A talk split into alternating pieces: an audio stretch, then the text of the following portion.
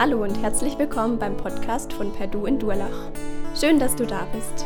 Wir wünschen dir, dass Gott die nächsten Minuten gebraucht, um zu dir zu sprechen. Viel Freude dabei.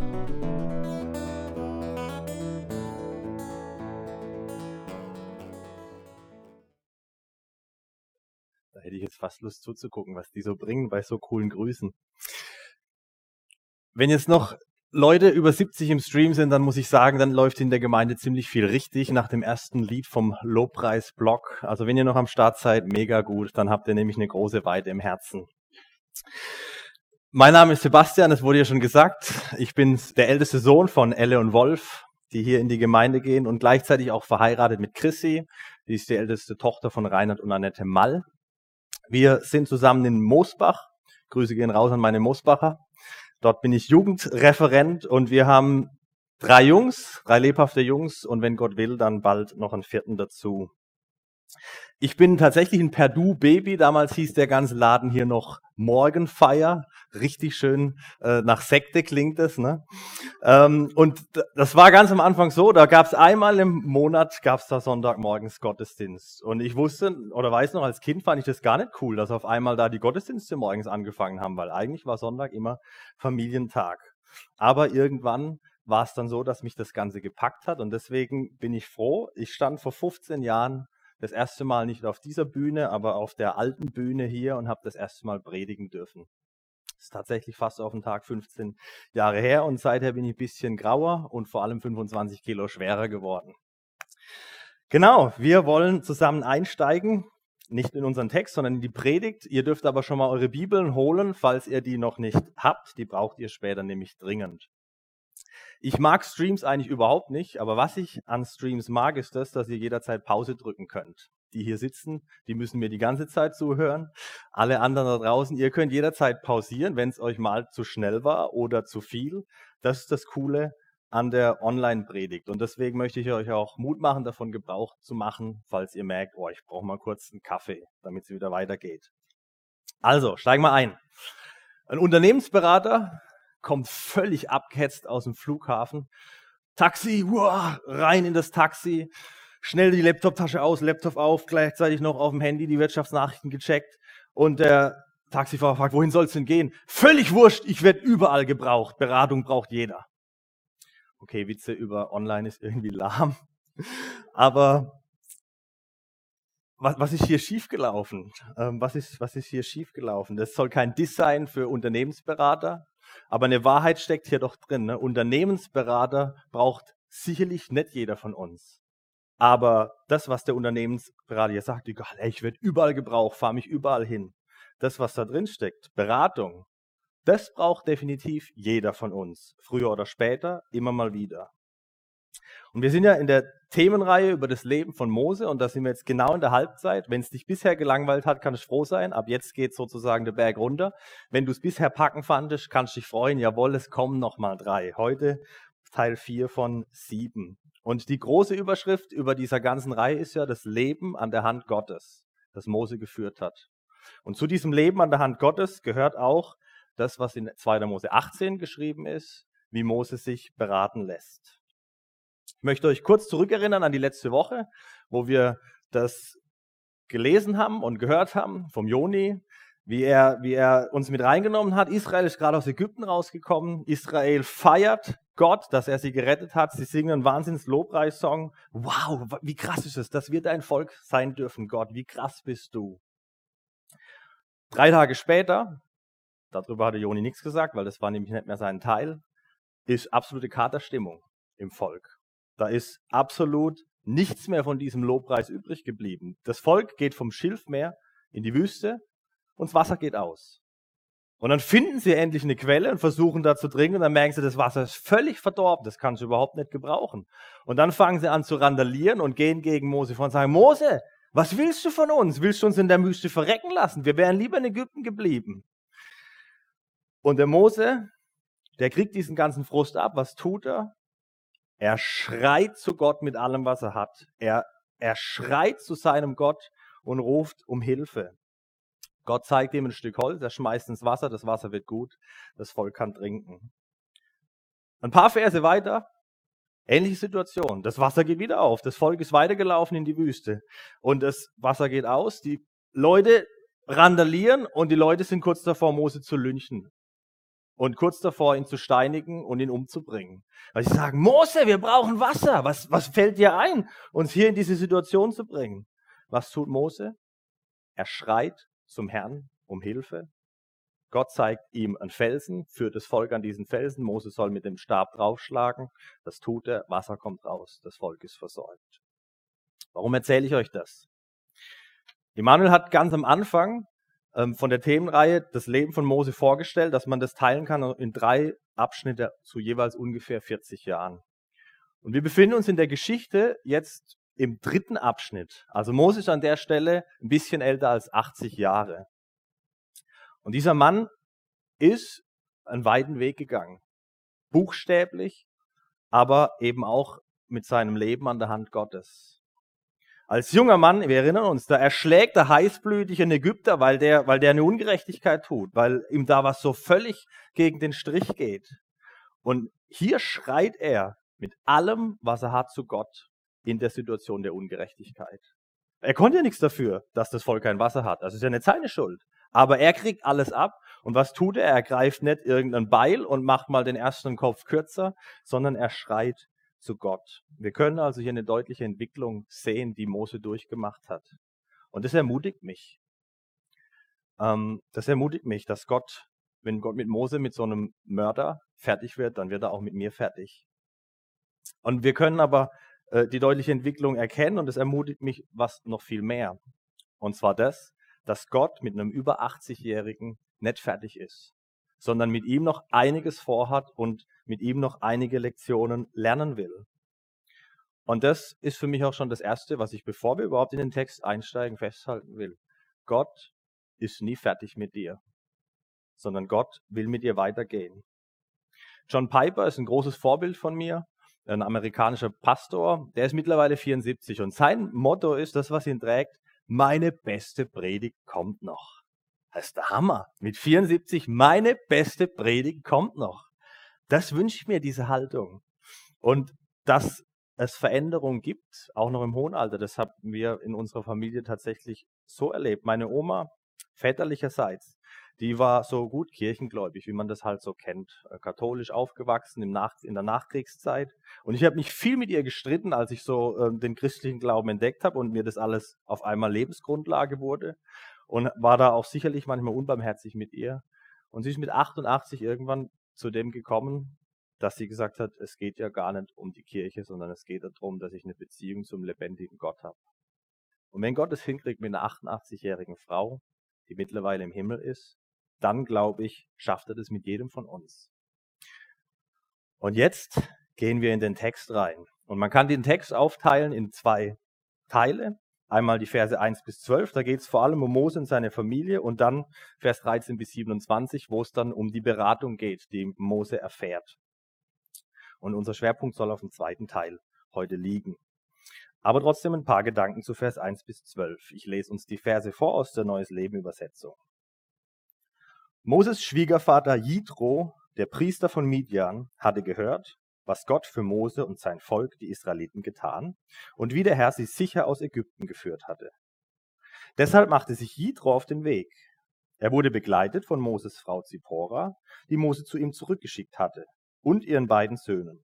Der ältere hieß Gershom, weil Mose bei seiner Geburt gesagt hatte, ich bin ein Gast in einem fremden Land geworden. Der jüngere hieß Eliezer, denn Gott hatte gesagt, der Gott meines Vaters hat mir geholfen. Er hat mich vor dem Schwert des Pharaos gerettet. Jitro, Moses Frau, und seine Söhne kamen zu ihm, als die Israeliten gerade am Berg Gottes lagerten. Jitro ließ Mose ausrichten. Ich, dein Schwiegervater Jitro, bin mit meiner Frau und deinen beiden Söhnen zu dir gekommen. Da ging Mose seinem Schwiegervater entgegen. Er verneigte sich vor ihm und küsste ihn. Nachdem sie sich begrüßt hatten, begaben sie sich in das Zelt von Mose. Mose erzählte seinem Schwiegervater alles, was der Herr dem Pharao und den Ägyptern angetan hatte, um Israel zu befreien. Er berichtete ihm auch von den schwierigen Situationen, die sie unterwegs durchgemacht hatten und wie der Herr ihnen immer wieder geholfen hatte. Jitro freute sich, dass der Herr den Israeliten so viel Gutes getan und sie aus Ägypten herausgeführt hatte. Er rief, Gelobt sei der Herr, der euch aus der Gewalt der Ägypter und des Pharaos errettet und aus der Sklaverei befreit hat. Ich weiß jetzt, dass der Herr größer ist als alle Götter. Er hat es bewiesen, als die Ägypter sie überheblich behandelten. Dann brachte Jitro Gott ein Brandopfer und ein Schlachtopfer dar. Aaron und die führenden Männer der Israeliten kamen zu ihm, um mit Moses Schwiegervater in der Gegenwart Gottes das Opfermahl zu halten. Erich Böke ist mein Schwager und der hat mir vor zwei Wochen die Steilvorlage geliefert, dass ich heute auch was ausprobieren kann. Weil wie er bin ich ja auch Jugendreferent und als Jugendreferent darf man auch mal verrückte Sachen in der Predigt machen. Deswegen möchte ich mit euch gerne einen Schlüssel heute ausprobieren. Und dieser Schlüssel ist keiner zum Rumdrehen, sondern das ist ein Schlüssel, anhand dessen man Bibeltexte anschaulich machen kann. Und keine Angst, ihr müsst das nicht für euch selber machen, das dürft ihr natürlich gerne, aber mit dieser, mit dieser Methode, die man oft in der Jungschar verwendet, um einen Bibeltext eben lebendig zu machen, ähm, um einen Bibeltext verständlich zu machen, könnt ihr euch eigentlich fast jeden Text der Bibel erschließen. Und zwar ist das ganze Ding, nennt sich Podsec-Schlüssel. Podsec steht für fünf Buchstaben. Einmal P steht für Person, O steht für Ort, Z steht für Zeit, E steht für Ereignis und K steht für Kernaussage. Und wir wollen uns jetzt diese zwölf Verse mal anschauen unter genau diesen Buchstaben oder diesen Stichworten. Dann kriegen wir ein bisschen ein Bild von dem, was hier abgeht. Wie gesagt, nur ein paar Gedanken. Wenn ihr euch da richtig rein vertiefen wollt, dürft ihr das gern heute Mittag oder die Woche über machen. Das soll nur ein Anstoß für euch sein. Also legen wir mal los mit den Personen. Ähm, gleich am Anfang in Vers 1 wird hier eine Person vorgestellt, und zwar ist es Jitro der hier erwähnt wird, der Schwiegervater von Mose und gleichzeitig ein Priester von Midian. Midian, das ist ein Gebiet so im Süden und Südosten von Kanaan, also heute Jordanien, würden wir heute sagen, oder das ist das Gebiet von Jordanien. Und Midian war aber nicht nur ein Gebiet, sondern gleichzeitig auch noch eine Person. Midian ist ein Sohn von Abraham, den er bekommen hat mit seiner Frau Ketura und die hat er geheiratet, nachdem Sarah gestorben war. Also die Israeliten und die Midianiter, die waren im Prinzip nicht direkte Verwandte, aber sie hatten auf jeden Fall Abraham als gleichen Vorfahr. Das war direkt ihr Ur-Uropa. Und für Bibelkenner, an manchen Stellen wird Jitro oder wie der Schwiegervater von Mose nicht Jitro genannt, sondern Reguel. Zum Beispiel im zweiten Kapitel vom zweiten Buch Mose. Und es ist die Frage, sind damit zwei Personen gemeint? Nein, sind es nicht, sondern Reguel ist der Name, von Moses Schwiegervater. Und Jitro, das ist der Titel, den er hatte. Also wir lesen hier ja, Jitro war Priester von Midian. Damit ist so viel wie gemeint, er war ein Priester, ein Stammesfürst von Midian. Und der Titel, den er dafür hatte, ist Jitro. Erste Person. Zweite Person, die vorkommt, ist, das würde ich euch normalerweise fragen, aber ihr habt wahrscheinlich nicht zugehört. Ah, Zipporah, super. Haben doch welche zugehört. Zipporah ähm, ist die zweite Person, die erwähnt wird, als Ehefrau von Mose, Tochter von Jitro, eine von sieben Töchtern. Zu der kommen wir später noch mehr, deswegen einfach mal nur so viel. Dann werden in Vers 3 und Vers 4 werden Gershom und Eliezer erwähnt, als die zwei Söhne, die Mose bekommen hat. Und an den zwei wird was deutlich, was ganz oft in der Bibel passiert.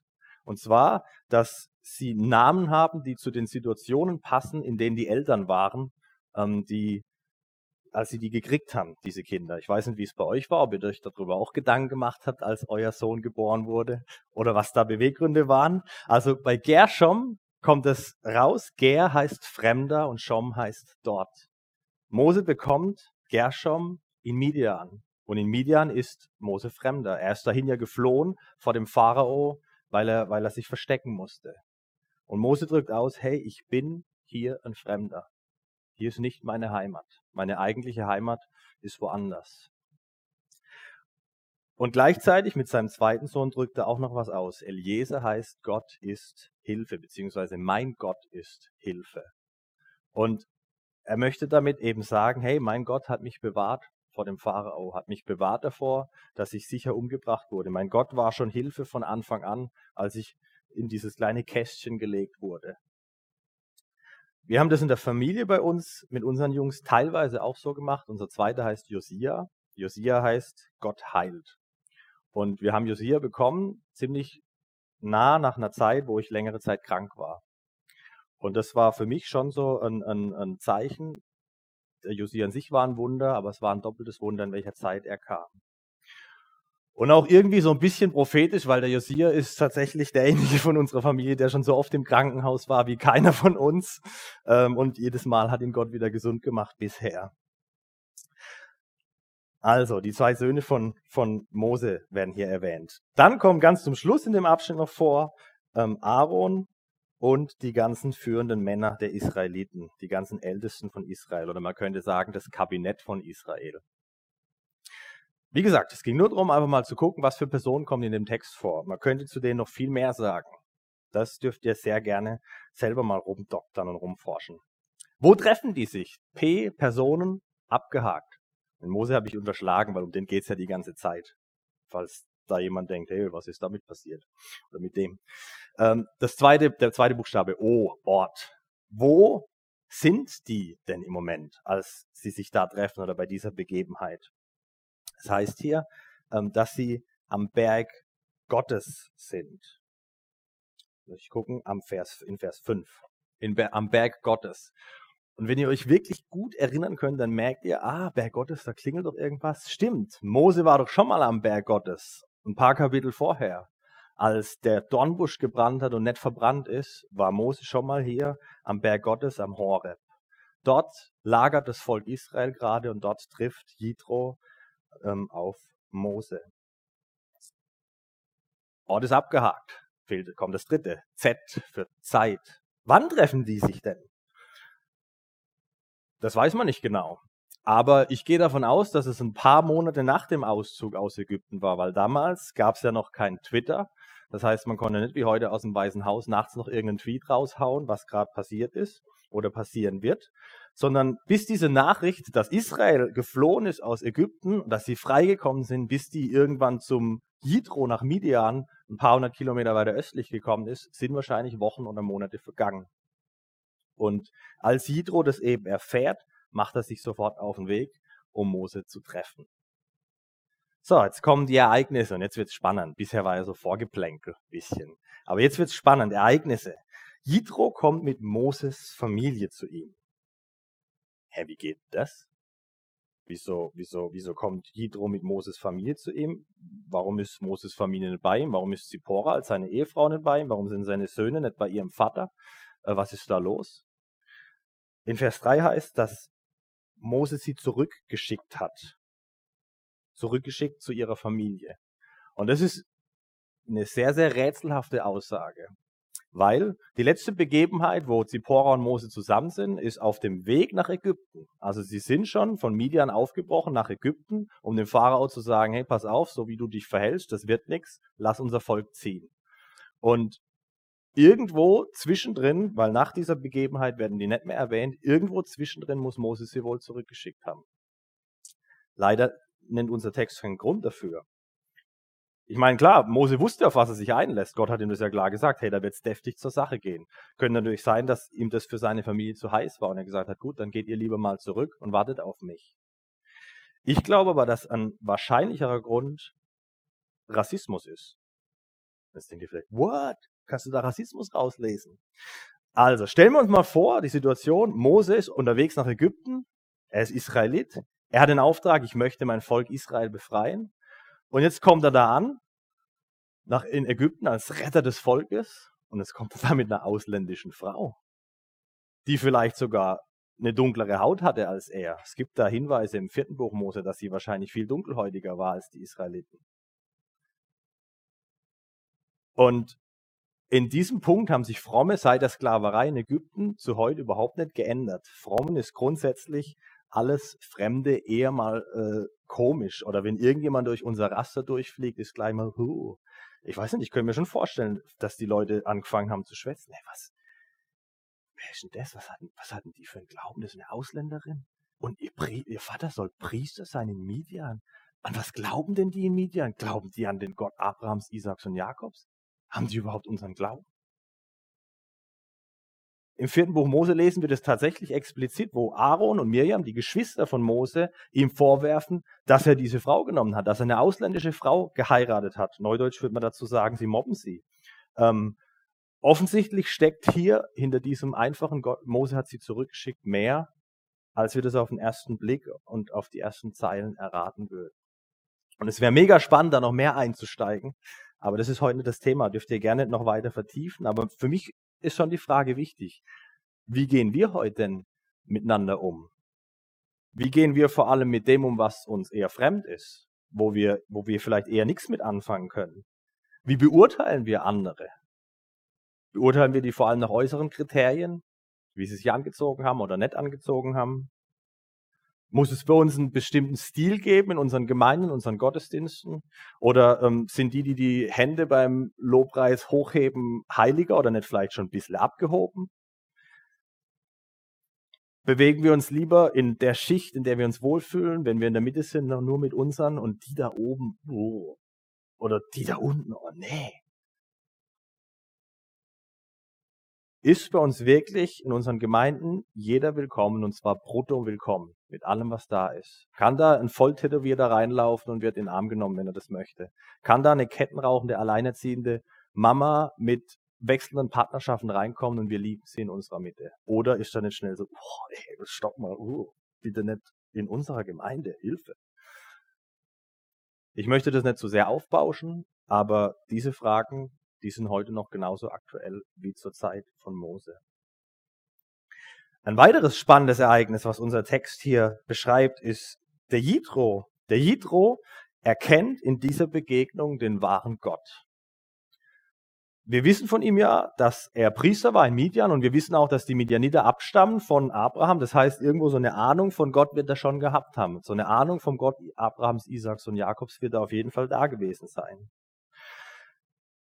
Aber wirklich erkennen und anerkennen als sein Gott tut Jitro das erst hier in diesem Text. Und zwar äh, erzählt ihm Mose ja, wie sie, wie sie rausgeführt wurden aus Ägypten, wie Gott an ihnen gehandelt hat. Und dann fängt Jitro an, Gott zu loben. In Vers 10 und Vers 11, wo er sagt, hey, gelobt sei der Herr. Ich weiß jetzt, dass der Herr größer ist als alle Götter. Er hat es bewiesen, als die Ägypter sie überheblich behandelten, also die Israeliten. Ich weiß jetzt, dass der Herr größer ist als alle Götter.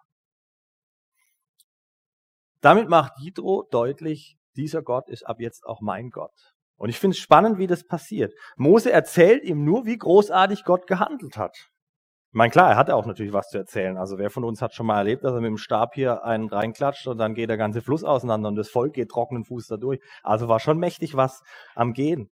Aber ich glaube, das, wie Jitro überzeugt wurde, das ist heute noch genauso wie damals das Prinzip. Und die Frage ist, wie versuchen wir zu überzeugen, falls wir es überhaupt noch versuchen? Wie versuchen wir zu überzeugen? Im Neuen Testament gibt es diese coole Geschichte von Johannes und Petrus, die kommen vor den Hohen Rat, vor das Gericht von Israel, weil sie von Jesus erzählt haben. Und dann irgendwann platzt es ihnen raus, hey, als sie verboten kriegen sollen, von ihm zu reden. Wir können überhaupt nicht schweigen. Und dann sagen sie nicht, wir können nicht schweigen von dem, was wir wissen oder von dem, was wir für richtig halten, sondern sie sagen, wir können nicht schweigen von dem, was wir erlebt haben. Wir können nicht schweigen von dem, was Gott getan hat. Und ich glaube, dieses Prinzip ist heute noch das allerselbe wie zu allen Zeiten. Dass Gott Menschen zu sich zieht, wenn wir über das, was er getan hat und tut, reden, was objektiv ist, und das, wie wir ihn erleben, was sehr subjektiv ist. Wenn das bei uns zusammenkommt, ich glaube, dann kommen Leute auch im 21. Jahrhundert noch mit Gott in Berührung. Und ich habe einen guten Freund, ähm, mit dem gehe ich schon eine Weile den Weg. Er ist absoluter Atheist, das ist auch heute noch, und ich habe keine Ahnung, ob und wann er gläubig wird. Ich habe gute Hoffnung. Und bei dem mache ich das genau so. Wir haben in manchen Bereichen ähnliche Schwierigkeiten, mit ähnlichen Sachen zu kämpfen. Und dann sprechen wir darüber und immer wenn sich's anbietet, dann erzähle ich von dem, was Gott getan hat. Zum Beispiel, dass mein Gott alle Schuld vergeben hat. Dass ich weiß, mir ist alles erlassen. Und gleichzeitig auch, das hat er getan und gleichzeitig auch, wie, wie erlebe ich das konkret.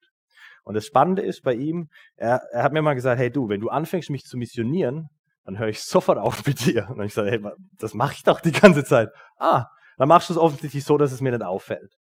Also wir haben auch heute noch diese Möglichkeit und diese Chance und ich möchte uns herausfordern, die zu nutzen, wo es nur geht, von Gottes Taten zu erzählen, die er getan hat und wie wir das erleben. Auch gerade da, wo wir es vielleicht als Enttäuschung erleben, wo Gott eben Nettes tut, was wir von ihm erwartet hätten. Also da nicht was vorgaukeln, sondern in aller Offenheit, in aller Ehrlichkeit. Okay, Buchstabe 4 Ereignisse. Buchstabe 5 K Kernaussage. Und auch hier würde ich gerne die Jugendarbeit wieder mit reinpacken. Ihr seid nämlich jetzt selber dran bei der Kernaussage. Keine Angst, ich will mich darum nicht drücken, aber ich dachte, das ist doch mal was Spannendes, sich zu überlegen, was ist denn die Kernaussage von diesen zwölf Versen? Dazu müsstet ihr einfach heute Mittag beim Mittagessen oder ihr drückt jetzt auf Pause nochmal mit eurer Familie zusammen lesen und überlegen, was ist die Kernaussage von diesen zwölf Versen, nach dem, was ich euch jetzt alles erzählt habe. Ein Tipp dafür, die Kernaussage ist sehr oft hilfreich zu schauen, wer handelt im Text und wie handelt er im Text. Wer handelt im Text und wie handelt er im Text? Dann bist du der Kernaussage oft gut auf der Spur. Wenn du alleine bist und gerade niemand bei dir hast, dann guckst du dir den Text alleine an und überlegst dir das mit Gott. Und meine E-Mail-Adresse steht auf der Webseite von Moosbach, darfst mir gerne deine Vorschläge zukommen lassen. Wenn du das jetzt gerne machen möchtest, mach eine Pause und schalt wieder ein, wenn du bereit bist. Wir anderen gehen jetzt in den zweiten Teil, in das, wie Mose sich beraten lässt. Aber nochmal die fünf Buchstaben für euch zur Wiederholung. P, Person, O für Ort, Z für Zeit, E für Ereignisse und K für Kernaussage. Also, zweiter, zweiter Teil. Das passiert am ersten Tag, was wir gerade gehört haben, und jetzt im zweiten Teil geht es in den nächsten Tag. Und Jitro schaut da an, wie Mose das Volk anführt. Und was er da sieht, erstaunt ihn sehr. Aber wir lesen das erstmal. Vers 13 bis 27. Am nächsten Tag setzte sich Mose, um dem Volk Recht zu sprechen. Die Israeliten standen den ganzen Tag von morgens bis abends bei ihm. Als Moses Schwiegervater sah, wie viel Mose für das Volk zu tun hatte, sagte er, warum tust du so viel für das Volk? Die Leute standen den ganzen Tag hier, damit du ihre Streitfälle klärst. Warum musst du das alleine tun? Mose antwortete, Sie kommen zu mir, um Gott zu befragen. Wenn Sie einen Streitfall haben, kommen Sie zu mir, damit ich zwischen Ihnen schlichte und Ihnen Gottes Anweisungen und Vorschriften mitteile. Das, was du da tust, ist nicht gut, wandte sein Schwiegervater ein. Du reibst dich sonst noch auf, und auch für das Volk ist das zu anstrengend. Diese Aufgabe ist zu schwer, als dass du sie allein bewältigen könntest. Nimm einen Rat von mir an, und Gott soll mit dir sein. Sei du weiterhin der Stellvertreter des Volkes Gottes, des Volkes Gott gegenüber und bring ihre Angelegenheiten vor ihn. Teile ihnen auch Gottes Anweisungen und Vorschriften mit und lehre sie, was sie tun und wie sie ihr Leben führen sollen. Aber wähle ein paar fähige, gottesfürchtige und zuverlässige Männer aus, die unbestechlich sind. Ernenne diese dann zu Richtern über das Volk und übertrage ihnen die Verantwortung für jeweils 1000, 100, 50 und zehn Leute. Diese Männer sollen dem Volk Recht sprechen und die einfachen Streitfälle schlichten. Mit allen wichtigen und schwierigen Rechtsfragen sollen sie jedoch zu dir kommen. Verschaffe dir doch Erleichterung, dass sie, dadurch, dass sie dir ein Stück deiner Last abnehmen. Wenn du diesen Rat befolgst und der Gottes Willen entspricht, wird dir die Aufgabe nicht über den Kopf wachsen und alle diese Menschen werden befriedigt nach Hause gehen. Mose beherzigte den Rat seines Schwiegervaters. Er wählte fähige Männer unter allen Israeliten aus und ernannte sie zu Richtern über das Volk. Sie wurden über Gruppen von 1000, 100, 50 und 10 eingesetzt. Diese Männer konnten dem Volk nun jederzeit Recht sprechen. Mit den schwierigen Streitfällen kamen sie zu Mose, die einfachen schlichteten sie selbst. Kurze Zeit später verabschiedete sich Mose von seinem Schwiegervater und Jitro kehrte in sein Land zurück. Moses um seine Aufgabe finde ich wirklich nett zu beneiden. Er setzt sich morgens hin und hört sich den ganzen lieben langen Tag Geschichten von den Israeliten an. Und dabei hat er zwei Aufgaben. Einmal ist er Richter und zum anderen ist er auch Mittler zwischen Gott und dem Volk. Wenn sie um Rat fragen, dann erklärt er ihnen von Gott her, was sie wissen wollen. Wir müssen uns das mal bildlich vorstellen. Ich meine, wir sind jetzt super wenig in dem, in dem Raum. Das ist total schwierig, sich das da vorzustellen. Aber stellt euch mal ein Volk vor, wo Hunderttausende da sind und da Schlange stehen und, und warten, bis sie endlich drankommen. Also da kommt, da kommt einiges zusammen. Wahrscheinlich hat es Mose nicht jeden Tag so gemacht, weil dann wären sie ja überhaupt nicht mehr vorwärts gekommen, dann wären sie ja nur noch am Streitschlichten gewesen. Ähm, das merke ich schon bei uns daheim nach acht Wochen Corona-Zeit. Ey, die, die Streitschlichte-Quote, die steigt von Tag zu Tag an. Vielleicht ist es bei dir daheim genauso, wenn du kleine Kinder hast. Ähm, aber trotzdem, dass Mose das nicht jeden Tag macht, ist es für Jitro offensichtlich so schlecht, dass er von sich aus da einschreitet. Und er stellt Mose zuerst zwei Fragen. Und die erste Frage, die er ihm stellt in Vers 14 ist, was, was tust du hier denn mit dem Volk? Und die zweite Frage ist, warum tust du es allein? Zweite. Ähm, und damit ist auch schon ein erstes Wichtiges gesagt, wenn du ein Ratgeber sein möchtest, wenn du einen Ratschlag geben möchtest, wer nicht fragt, bleibt dumm. Jitro beobachtet das Ganze, er sieht es den ganzen Tag, wie es da abgeht und anstatt dem Mose dann gleich zu sagen, Mose, hier, meine Meinung, hast du sie schwarz auf weiß, fragt der Mose erstmal, du Mose, wie ist denn das hier? Was machst du hier eigentlich und warum machst du das und das? Also, das ist das allererste, wenn du ein Ratgeber sein möchtest, dann hast du zu beobachten und du hast nachzufragen. Wenn du an der Stelle ungeduldig bist, dann ist es wahrscheinlich, dass du kein guter Ratgeber bist, möchte ich dir einfach so offen sagen. Ähm, wenn du, wenn du nett beobachtest und nett Rückfragen stellst, dann bist du einfach dabei, ein Problem zu sehen und deine Lösung pff, da rein zu präsentieren. Ich war ganz oft, vor allem meiner Frau gegenüber, so unterwegs. Ne? Ich habe gesehen, okay, Problem, pff, Lösung. Dabei wollte sie eigentlich was ganz anderes.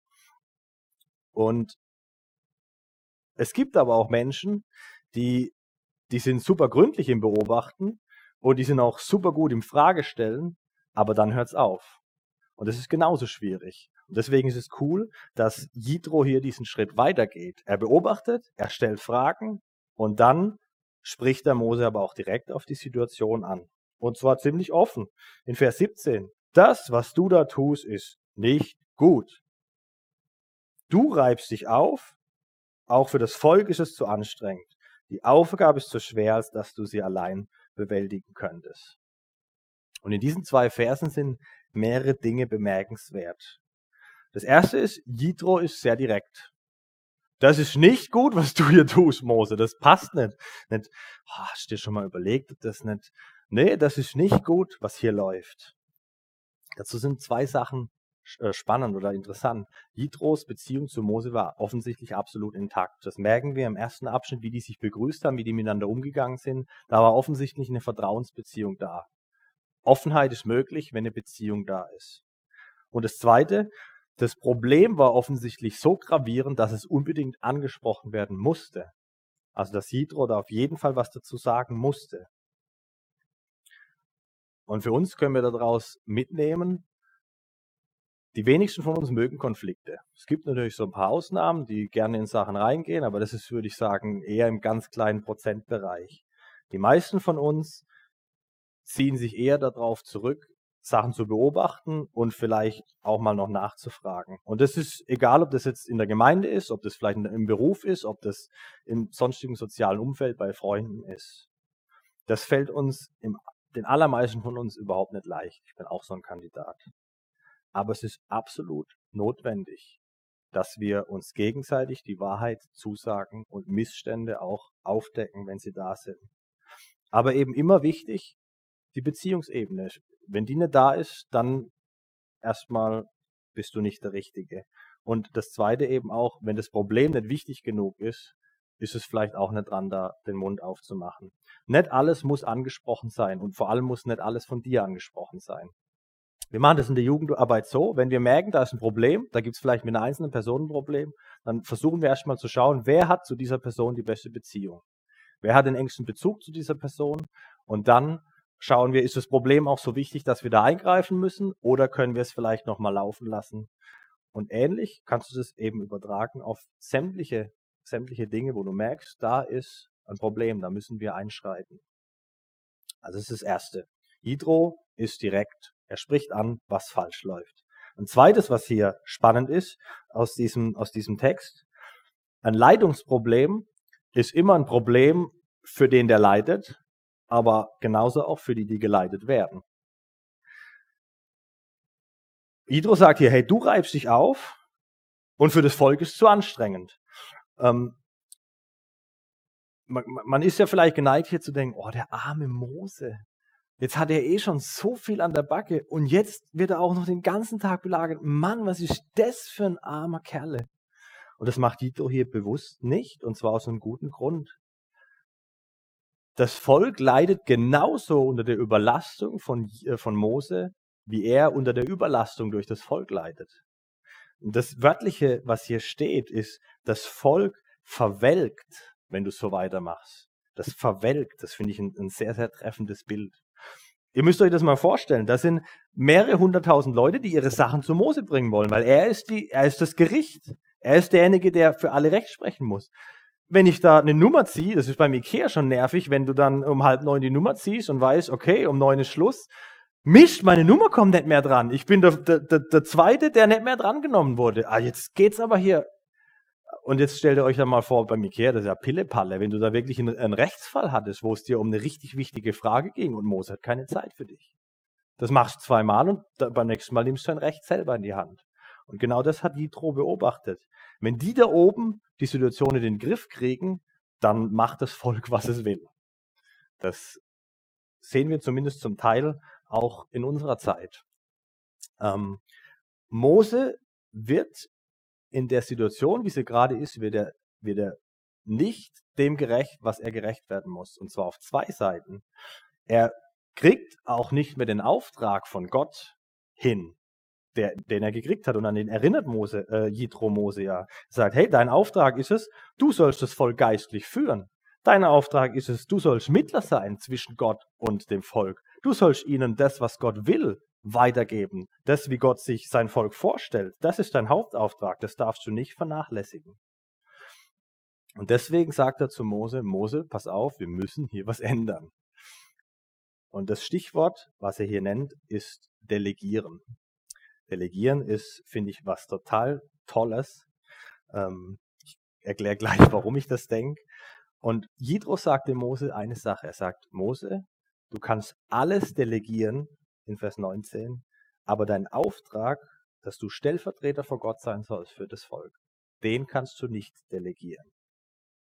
Und deswegen kommen wir zum dritten, was hier, was hier deutlich wird. Leitung im Volk Gottes, man könnte auch sagen, Leitung in der Gemeinde Gottes ist nie eine One-Man-Show. Zumindest dann, wenn sie gesund ist. Leitung im Volk Gottes ist nie eine One-Man-Show sondern passiert immer im Team. Und Jidro hat jetzt einen konkreten Vorschlag, wie es anders gehen kann. Wie Mose aus dieser Zwickmühle rauskommen kann, dass er auf der einen Seite völlig überlastet ist und auf der anderen Seite das Volk im Stich lässt. Mose soll sich für diese Aufgabe, das Volk zu richten, recht zu sprechen und diese ganzen Sachen, die ihn von morgens bis abends plagen, soll er sich fähige Männer suchen.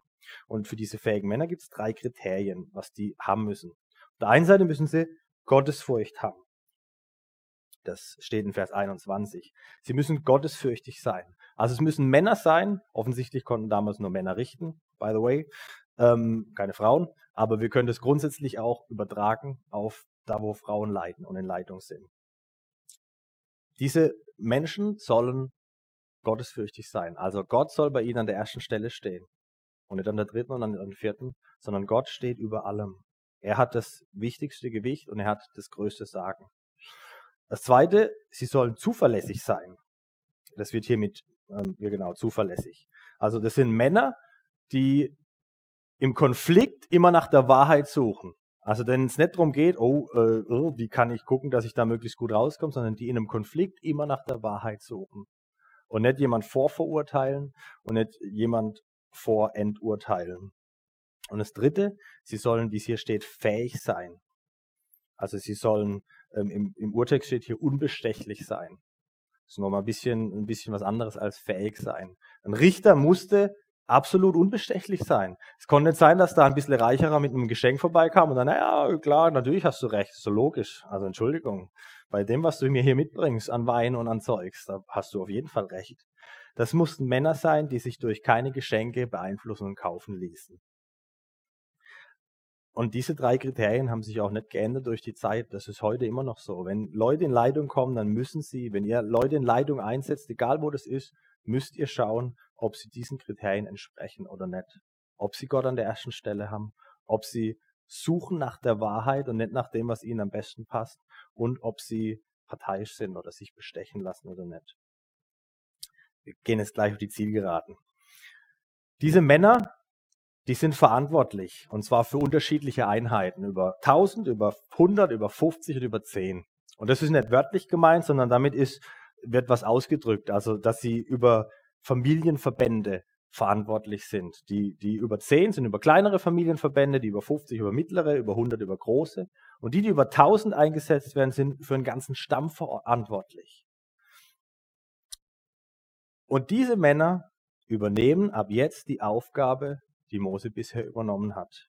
Das Volk zu richten, ihm Recht zu sprechen, ihnen den Fragen zu, zu helfen, die eben da sind. Und nur das nur das, was sie nicht können, an die nächsthöhere Ebene zu geben. Also von denen, die über 10 ähm, einen, einen, Auftrag haben, die geben es weiter an die über 50 und so geht es weiter durch. Das finde ich ein total cooles Prinzip, ähm, weil der Gedanke, der dahinter steht, ist, alles, was eine niedrigere Autoritätsstufe entscheiden kann, soll sie auch entscheiden. Und wir merken das, wie fruchtbar das in der Gemeinde ist, wenn das so passiert, wenn wir Leute eben das entscheiden lassen, was, was sie entscheiden dürfen und was sie gut entscheiden können. Und nur das, was sie nicht entscheiden können, dann an die nächsthöhere Ebene weitergeben. Auf diese Art und Weise hat Mose die Möglichkeit, seinem Auftrag von Gott her nachzukommen. Er führt das Volk und gleichzeitig ist aber praktisch dem Volk ist nicht allein gelassen und kann mit seinen Rechtssachen trotzdem an Stellen andocken. Mose ist im ständigen Austausch mit Jahwe und das ist seine Aufgabe. Er verzettelt sich nicht in seinen Aufgaben. Und dieses Jitro-Prinzip, wie ich es jetzt mal nennen würde, das kannst du wirklich übertragen auf alle möglichen Bereiche, gerade auch in der Gemeinde. Wir sehen das zum Beispiel im Neuen Testament, da gibt es eine ähnliche Situation. Die Gemeinde von Jesus wächst. Was passiert? Es werden Leute unzufrieden, weil sie nicht mehr drankommen. Was sagen die Apostel? Hey, wir müssen weiter im Wort Gottes lesen, ähm, die Leute von, von Jesus her prägen, im Gebet sein, das ist unsere Aufgabe, das können wir nicht vernachlässigen. Was machen wir? Ha, wir setzen Leute ein, die sich um den ganze, das ganze andere kümmern. Schwupps, setzen sie Diakone ein und der Laden flutscht wieder. Und du kannst es aber, wie gesagt, letztlich auch auf deine Familie, auf deinen Arbeitsplatz, auf sämtliche Sachen, wo Leitung und geleitet sein passiert, kannst du das übertragen wir haben das in unserer Gemeindearbeit, ich habe das in unserer Gemeindearbeit sehr, sehr lebendig erlebt, ähm, am eigenen Leib, wie es dem Mose gegangen ist. Ich war, als ich angefangen habe in Mosbach vor sechseinhalb Jahren, war ich Kraftamtes der Leiter von allem, was es in der Jugendarbeit gab. Also ich habe jeden Popelkreis auf dem Papier geleitet und war in jedem, in jedem Leit, also in jeder Leitungsteamsbesprechung für jeden Kreis war ich der Chef. Und das war für mich eine Überforderung. Also ich war da wirklich überfordert und auf der anderen Seite konnte ich auch die Leute nicht entsprechend führen und konnte ich ihren Anliegen nicht entsprechend gerecht werden. Und das hat mich nach anderthalb Jahren echt in eine tiefe Krise gestürzt, wo ich dann auch krank dran geworden bin. Und das war mega schlecht, weil ich verantwortlich für alle Kreise, ich weg, erstmal ist völlig in der Schwebe. Und als ich dann zurückkam, haben wir uns Gedanken gemacht und haben angefangen, das umzusetzen, dass wir in jedem Kreis ehrenamtliche Leiter installieren, dass die die Entscheidungskompetenz haben. Ich bin ihr Backup. Wenn es dann Prügel gibt, dann kriege ich die. Ist auch cool so. Ähm, und ich bin praktisch nur noch Ansprechpartner, wenn sie irgendwas nicht entscheiden können. Und ansonsten haben sie, haben sie die Verantwortung. Und gleichzeitig übertragen sie auch wieder Verantwortung an ihre Mitarbeiter. Und wir machen das im Teamkreis zum Beispiel so, dass wir sogar die Verantwortung an unsere Teams weitergeben. Also bestimmte Bereiche in unserem Teamkreis machen Teenies fast selbstständig. Und wir gucken halt danach, dass, dass es läuft und wenn es Probleme gibt, sind wir gerne Ansprechpartner. Ich glaube, dass Gott sich so seine Gemeinde vorstellt, dass wir uns gegenseitig Aufgaben verteilen auf Lasten und nicht dieses berühmte 80-20-Prinzip, was in der Gemeinde herrscht. Zumindest in den Gemeinden, die ich oft besucht habe und sehe. 80 Prozent der Arbeit wird von 20 Prozent der Leute geleistet. Das ist nicht göttlich, sondern das ist ähm, ziemlich ungöttlich. Das ist mein Wunsch, dass wir auf diese Art und Weise ähm, in der Gemeinde funktionieren. Weil dadurch wird auch noch was Zweites kommt zum Vorschein. Jetzt komme ich wirklich zum Ende. Eins ist nämlich klar und muss dir bewusst sein. Wenn du Sachen nicht mehr selber machst, gibst du damit die Verantwortung auch ab. Wenn du Sachen nicht mehr selber machst, dann macht's jemand anderes anders. Vielleicht wird manches schlechter als bei dir, vielleicht wird manches besser als bei dir, aber auf jeden Fall wird es immer anders als bei dir. Und ich glaube, dass das sehr gesund ist. Ich glaube, dass das sehr, sehr gesund ist, weil du damit Vertrauen aussprichst. Du gibst Leuten Vertrauen und sagst, ich glaube, du machst das richtig gut. Ich glaube, du wirst es hier rocken. Und wenn es anders gerockt wird, als ich das vielleicht gerockt hätte, okay. Darum geht's ja nicht in erster Linie. Vertrauen schafft Multiplikation. Und wisst ihr, warum ich glaube, dass das, dass das das richtige Prinzip ist? Weil Gott genauso mit uns umgeht. Gott schafft ja mit jedem von uns. Wenn wir ihm gehören, dann schafft er mit jedem von uns. Und glaubt mir, wir kriegen es alle viel schlechter hin, als Gott es alleine hinkriegen würde. Das ist das Einzige, was ich safe sagen kann, dass Gott alleine wahrscheinlich am, nicht nur wahrscheinlich, dass Gott alleine hundertprozentig am ehesten und am schnellsten zu seinem Ziel kommen würde. Aber was macht er? Was er nur kann, delegiert er in die, Auf in die Hände von Menschen. Er gibt es in die Hände von Menschen aber seinem eigentlichen Ziel und Auftrag bleibt er immer treu. Das ist seine große Mission, diese Menschheit, dieses Universum zu retten. Dem bleibt er von Anfang bis Ende treu. Aber wo er nur kann, gibt er Verantwortung in unsere Hände ab. Und das ist doch mega schön. Und das ist, finde ich, ein mega schönes Bild, das Mose und Jitro hier abgeben. Mose lässt sich auf diesen Rat ein. Er lässt sich auf diesen Rat von seinem Schwiegervater ein und gewinnt dadurch. Und nicht nur er gewinnt, sondern das ganze Volk gewinnt. Meine Frage an uns ist, haben wir solche Jitros in unseren Gemeinden? Haben wir solche Jitros in unserem persönlichen Leben? Leute, die uns Ratschläge geben dürfen, Leute, die reinschauen dürfen und sagen dürfen, Sebastian, das ist nicht gut, da müssen wir andere Prioritäten setzen. Hast du so einen Berater, der Gottes Stimme für dich sein darf? Wenn nicht, ist es die Einladung, dich auf die Suche zu machen. Und gleichzeitig auch die Einladung, Berater zu werden, da wo du vielleicht gefragt bist. Ich möchte beten. Jesus, ich danke dir dafür, dass du deine Gemeinde so vielfältig gemacht hast. Danke dafür, dass du keine One-Man-Shows wolltest, nicht irgendwelche Chiefs, die vorne stehen und die das alleinige Sagen haben, sondern dass du alles auf viele Schultern verteilen wolltest. Und es ist unser großer Wunsch und unser großes Gebet, dass wir das erleben dürfen in deiner Gemeinde, wie, wie Leute aufblühen, weil ihnen vertraut wird, wie Leitung entlastet wird, weil sie delegieren kann. Jesus, ich bitte dich, dass wir da ausbrechen, auch in unserem privaten Leben aus Mustern, wo wir vielleicht an zu viel festklammern, was wir eigentlich abgeben könnten und abgeben sollten.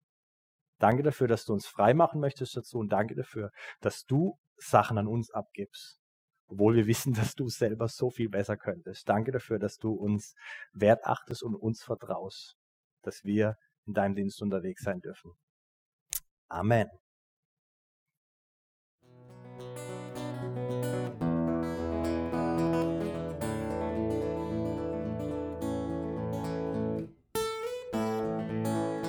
Wir hoffen, der Podcast hat dir weitergeholfen. Falls du noch Fragen hast, besuche gerne unsere Homepage unter www.per-du.church. Hier findest du alle wichtigen Infos zur Gemeinde und zum Glauben. Tschüss und bis zum nächsten Mal.